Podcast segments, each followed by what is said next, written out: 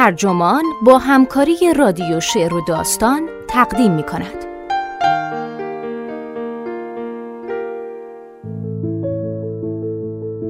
چرا باید سراغ کتاب‌هایی برید که از اونها متنفرید؟ نویسنده پاملا پول، مترجم حمید زرابی، منبع نیویورک تایمز، ترجمه شده در وبسایت ترجمان، گوینده اکرم عبدی.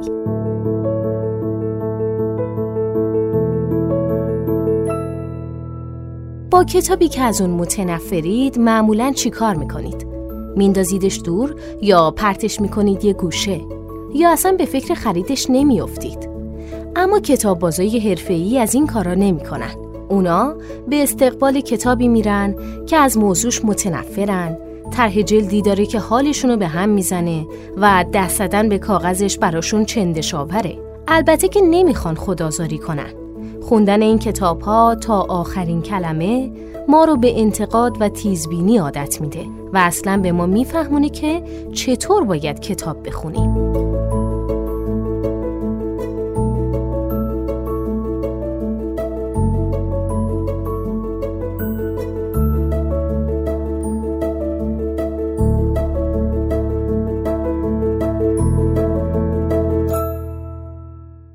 یه چالش داریم.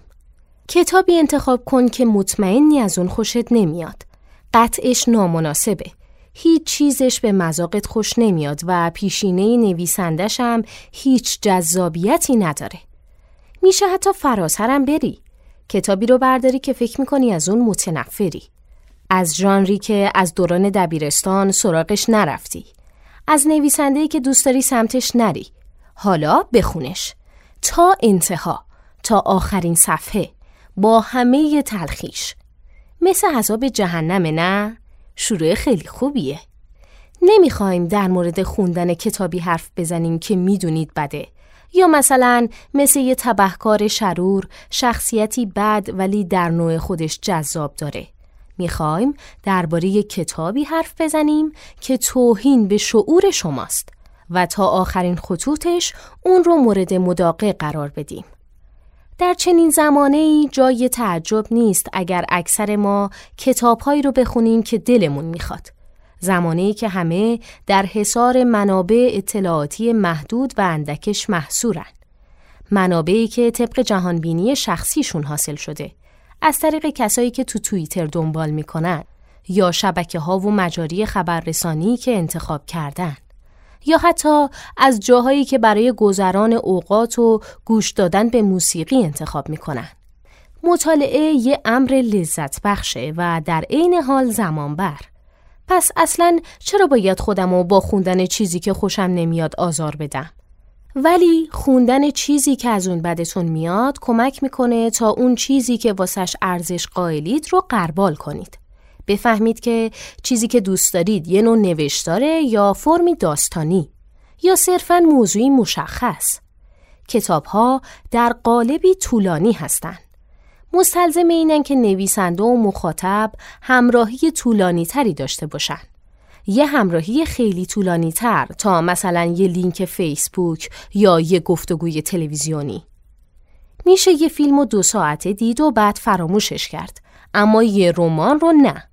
این که بچسبی به یه کتاب و 300 صفحه از اونو بخونی یعنی خودتو در دنیای یه انسان دیگه غرق کردی و مشغول اکتشاف این هستی که دنیاش چه حسی داره. این فقط قسمتی از اون چیزیه که نمیذاره بیخیال کتابی بشی که ازش بدت میاد. به جای اینکه یه گوشه پرتش کنی، باز میشینی و به صفحه بعدی میری و با حرفاش کلنجار میری. چیه که این کتابا نمیذارن راحت باشی؟ من مزه خوندن چیزی که از اون متنفری رو با کتابی به نام سرچشمه چشیدم. کتابی که برای کلاس معماری قرن 20 در دانشکده باید میخوندمش و خوشبختانه نسبت به این موضوعات در جهل کامل بودم. من چیزی از آیرند و ابژکتیویسمش نمیدونستم. من فکر کرده بودم کتابی درباره ساخت و ساز. حتی به یکی از دوستای فرانسویم هم نشونش دادم. دوستی که معمار بود و البته یه سوسیالیست دو آتیشه. من فکر میکردم خوشش میاد. با اشمئزاز پرسید چطور تونستی همچین چیزی رو به خونت بیاری؟ منم با صدای خفیف گفتم خب درباره معماری دیگه. البته قرار بود باشه. بعد از چند صفحه‌ای خودم رو اسیر چنگال مستبد و خودمحور شخصیت اصلی داستان یعنی هاوارد رورک دیدم که مشتش رو در خاک فرو میبره و نگه میداره. دومینیک نقش اول زن داستان که طبیعتاً در سایه خداگونه رورک در رتبه دوم قرار می گرفت با لباسی بلند و راه در طول اتاق می خرامید. اما همچنان پافشاری کردم و 100 صفحه بعد دیدم که بیشتر از تمام عمرم یه سوسیالیست فرانسوی شدم. بالاخره تمام صفحات مصیبتبار این کتاب رو خوندم و در تمام مدت ما بین دو حالت ناامیدی و خشم در رفت و آمد بودم. وقتی هم که بالاخره تموم شد زحمت زیادی کشیدم تا بتونم پژواک تصویر دومینیکو که در لباس شبش قدم میزد از ذهنم بیرون کنم. چیزی که برام موند و مسجل شد این بود که من یک اختیارگرا نیستم و هیچ وقتم نخواهم بود.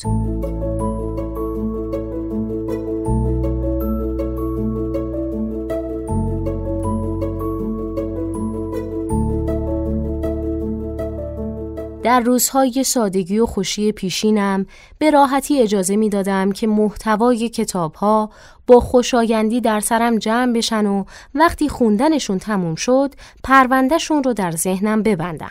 چه اون کتاب رو دوست داشتم و چه نداشتم. ولی حقیقتاً فقط با پناه بردن به کتاب‌هایی که از اونها متنفر بودم و حس خشم و انزجارم رو برمی‌انگیخت یاد گرفتم که چگونه بخونم. حالت تدافعی باعث میشه که خواننده‌ای بهتر، نکته سنج‌تر و شکاک‌تر بشید. بله، یک منتقد بشید. این که با نویسنده در ذهنتون به جدال بپردازید مجبورتون میکنه که از کتابش علیه اون مدرک جمع‌آوری کنید. بعد از مدتی میبینید که با قاطعیت به دیگر متون ارجاع میدید و شواهد رو در کنار هم قرار میدید و با کتابی که در دست دارید میجنگید. حتی میبینید که دارید دیدگاهی شخصی برای خودتون رقم میزنید. اهل جدل میدونن که گاهی تنها در مخالفت کردنه که میشه جایگاه خودمون رو بشناسیم. مثلا برای اینکه به تفسیر شخصی خودم از تاریخ برسم، کافیه تا کتابی از هاوارد زین یا پول جانسون بخونم که هر کدوم در یک سر طیف به نوبه خود شایسته نفرته. این چیزیه که خوندن با نفرت رو اینقدر جذاب میکنه. اینکه فعالانه با فرضیات خودتون گلاویز شید و از نتایج خودتون دفاع کنید یک حس هدفمندی به شما میده. شما میایید تا ببینید کجا ایستادید، حتی اگه به معنای جدا ایستادن از اون متنی باشه که میخونید. من به نوبه خودم از خیلی کتاب ها متنفر بودم. فکر میکنم به هر کتابی اینطوری میگم هر چی که باشی من تو رو میخونم، مهم نیست که خوندن چقدر برام سخت باشه. اما جلوتر که رفتم دیدم که انزجار غالباً با احساسات دیگه‌ای آمیخته است. احساساتی مثل ترس، جذابیت معکوس و حتی نوع پیچیده‌ای از حس همدردی. این همون چیزیه که نقدهای منفی یک کتاب رو اینطور مسحور کننده می‌کنه. یکی از کوبنده ترین نقدهای عمرم نقدی بود که به عنوان یک نویسنده آزاد برای این روزنامه نوشتم. کتابی که باید بر اون نقد می نوشتم یک کتاب فرزندداری بود. میخواستم که از اون خوشم بیاد.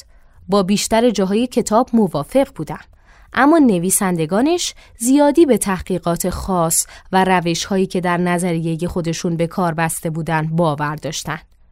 همونطور که در نقدم به اون اشاره کردم، میل وافر نویسندگان اون به تشریح مطالعات روانشناسی و پروژه های تحقیقاتی به شکلی که انگار آزمایش شیمی هستن، با عباراتی مثل آزمون تحلیل علمی و علم روابط همتا، تصویر توماس دالبی رو در ذهنم متبادر میکنه که روی صحنه ایستاده و اون شعر کذایی رو میخونه. علم، علم. جلوتر که رفت قضیه فریبکارانه شد و من حس کردم که هم داره به شخصیت من خیانت میشه و هم به خواننده‌ای که ممکنه چنین پیشینه‌ای برای مقیاس داده‌ها و اطلاعات نداشته باشه. لازمه بدونید من قبلا یک کتاب آیین فرزندداری نوشته بودم و وقتی میدیدم داره به این ژانر لطمه وارد میشه شاکی میشدم. پدر و مادرهای جدید قشر واقعا آسیب پذیری هستن. من اینو میدونم چون خودم هم یکی از اونا بودم.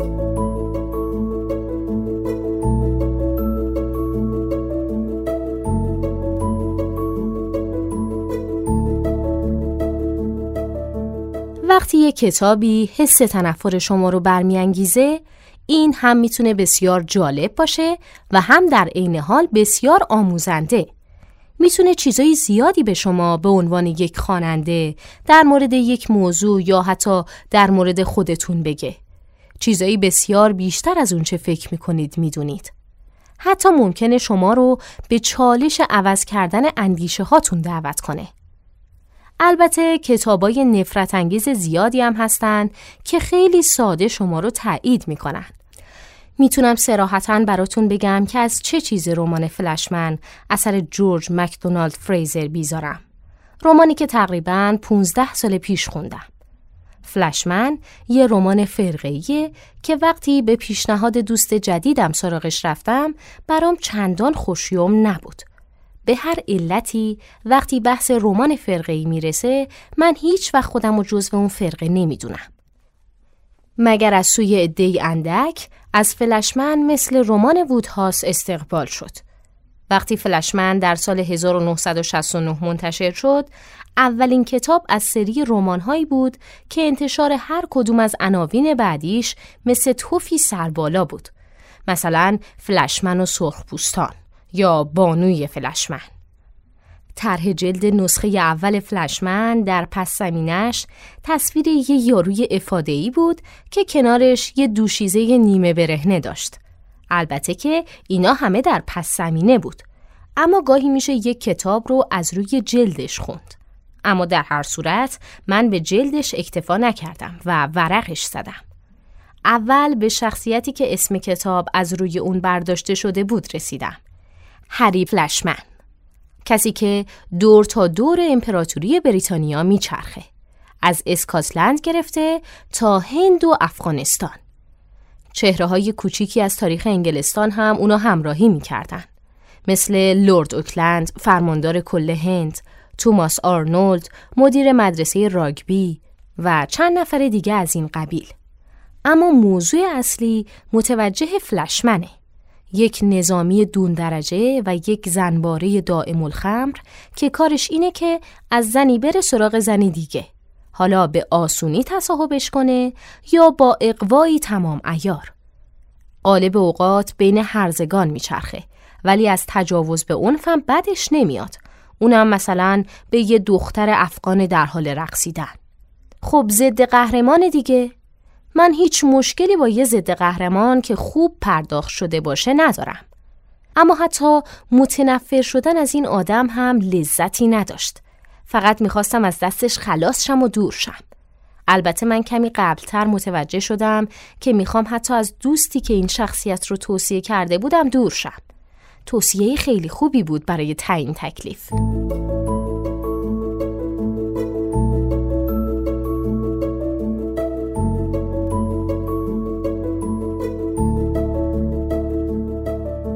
در ضمن خوندن کتاب‌هایی که از اونها متنفرید میتونه حتی خواننده‌ها رو هم به هم نزدیک کنه. یقیناً خیلی مایه خرسندیه وقتی میبینی دیگران هم کتابی رو که تو دوست داری میپسندن، اما هیجان چندین برابر اونجایی دست میده که کسی رو پیدا میکنی که اونم از همون کتابی که تو بدت میاد بدش میاد، اونم دقیقاً همون قدر که تو بدت میاد. برای همینم هست که منتقدین کتاب اینقدر راغب به همراهی کردن در ابراز انزجار هستند. یکی از هیجان انگیزترین مباحثاتی که با دیگر خوانندگان دارم، اونجاییه که درباره کتابی حرف میزنیم که برای هممون ناامید کننده و منزجر کننده بوده. پس پیش برو. دور اون کتاب‌هایی که ازشون متنفری چنبره بزن. چیزایی که فکر میکنی فقط خودت از اونا متنفری. ولی اینو بدون که یه کسی یه جایی هست که اونم میخواد این کتاب چرند و بکوبه به دیوار. لطفاً فقط قبلش تا انتها بخونش.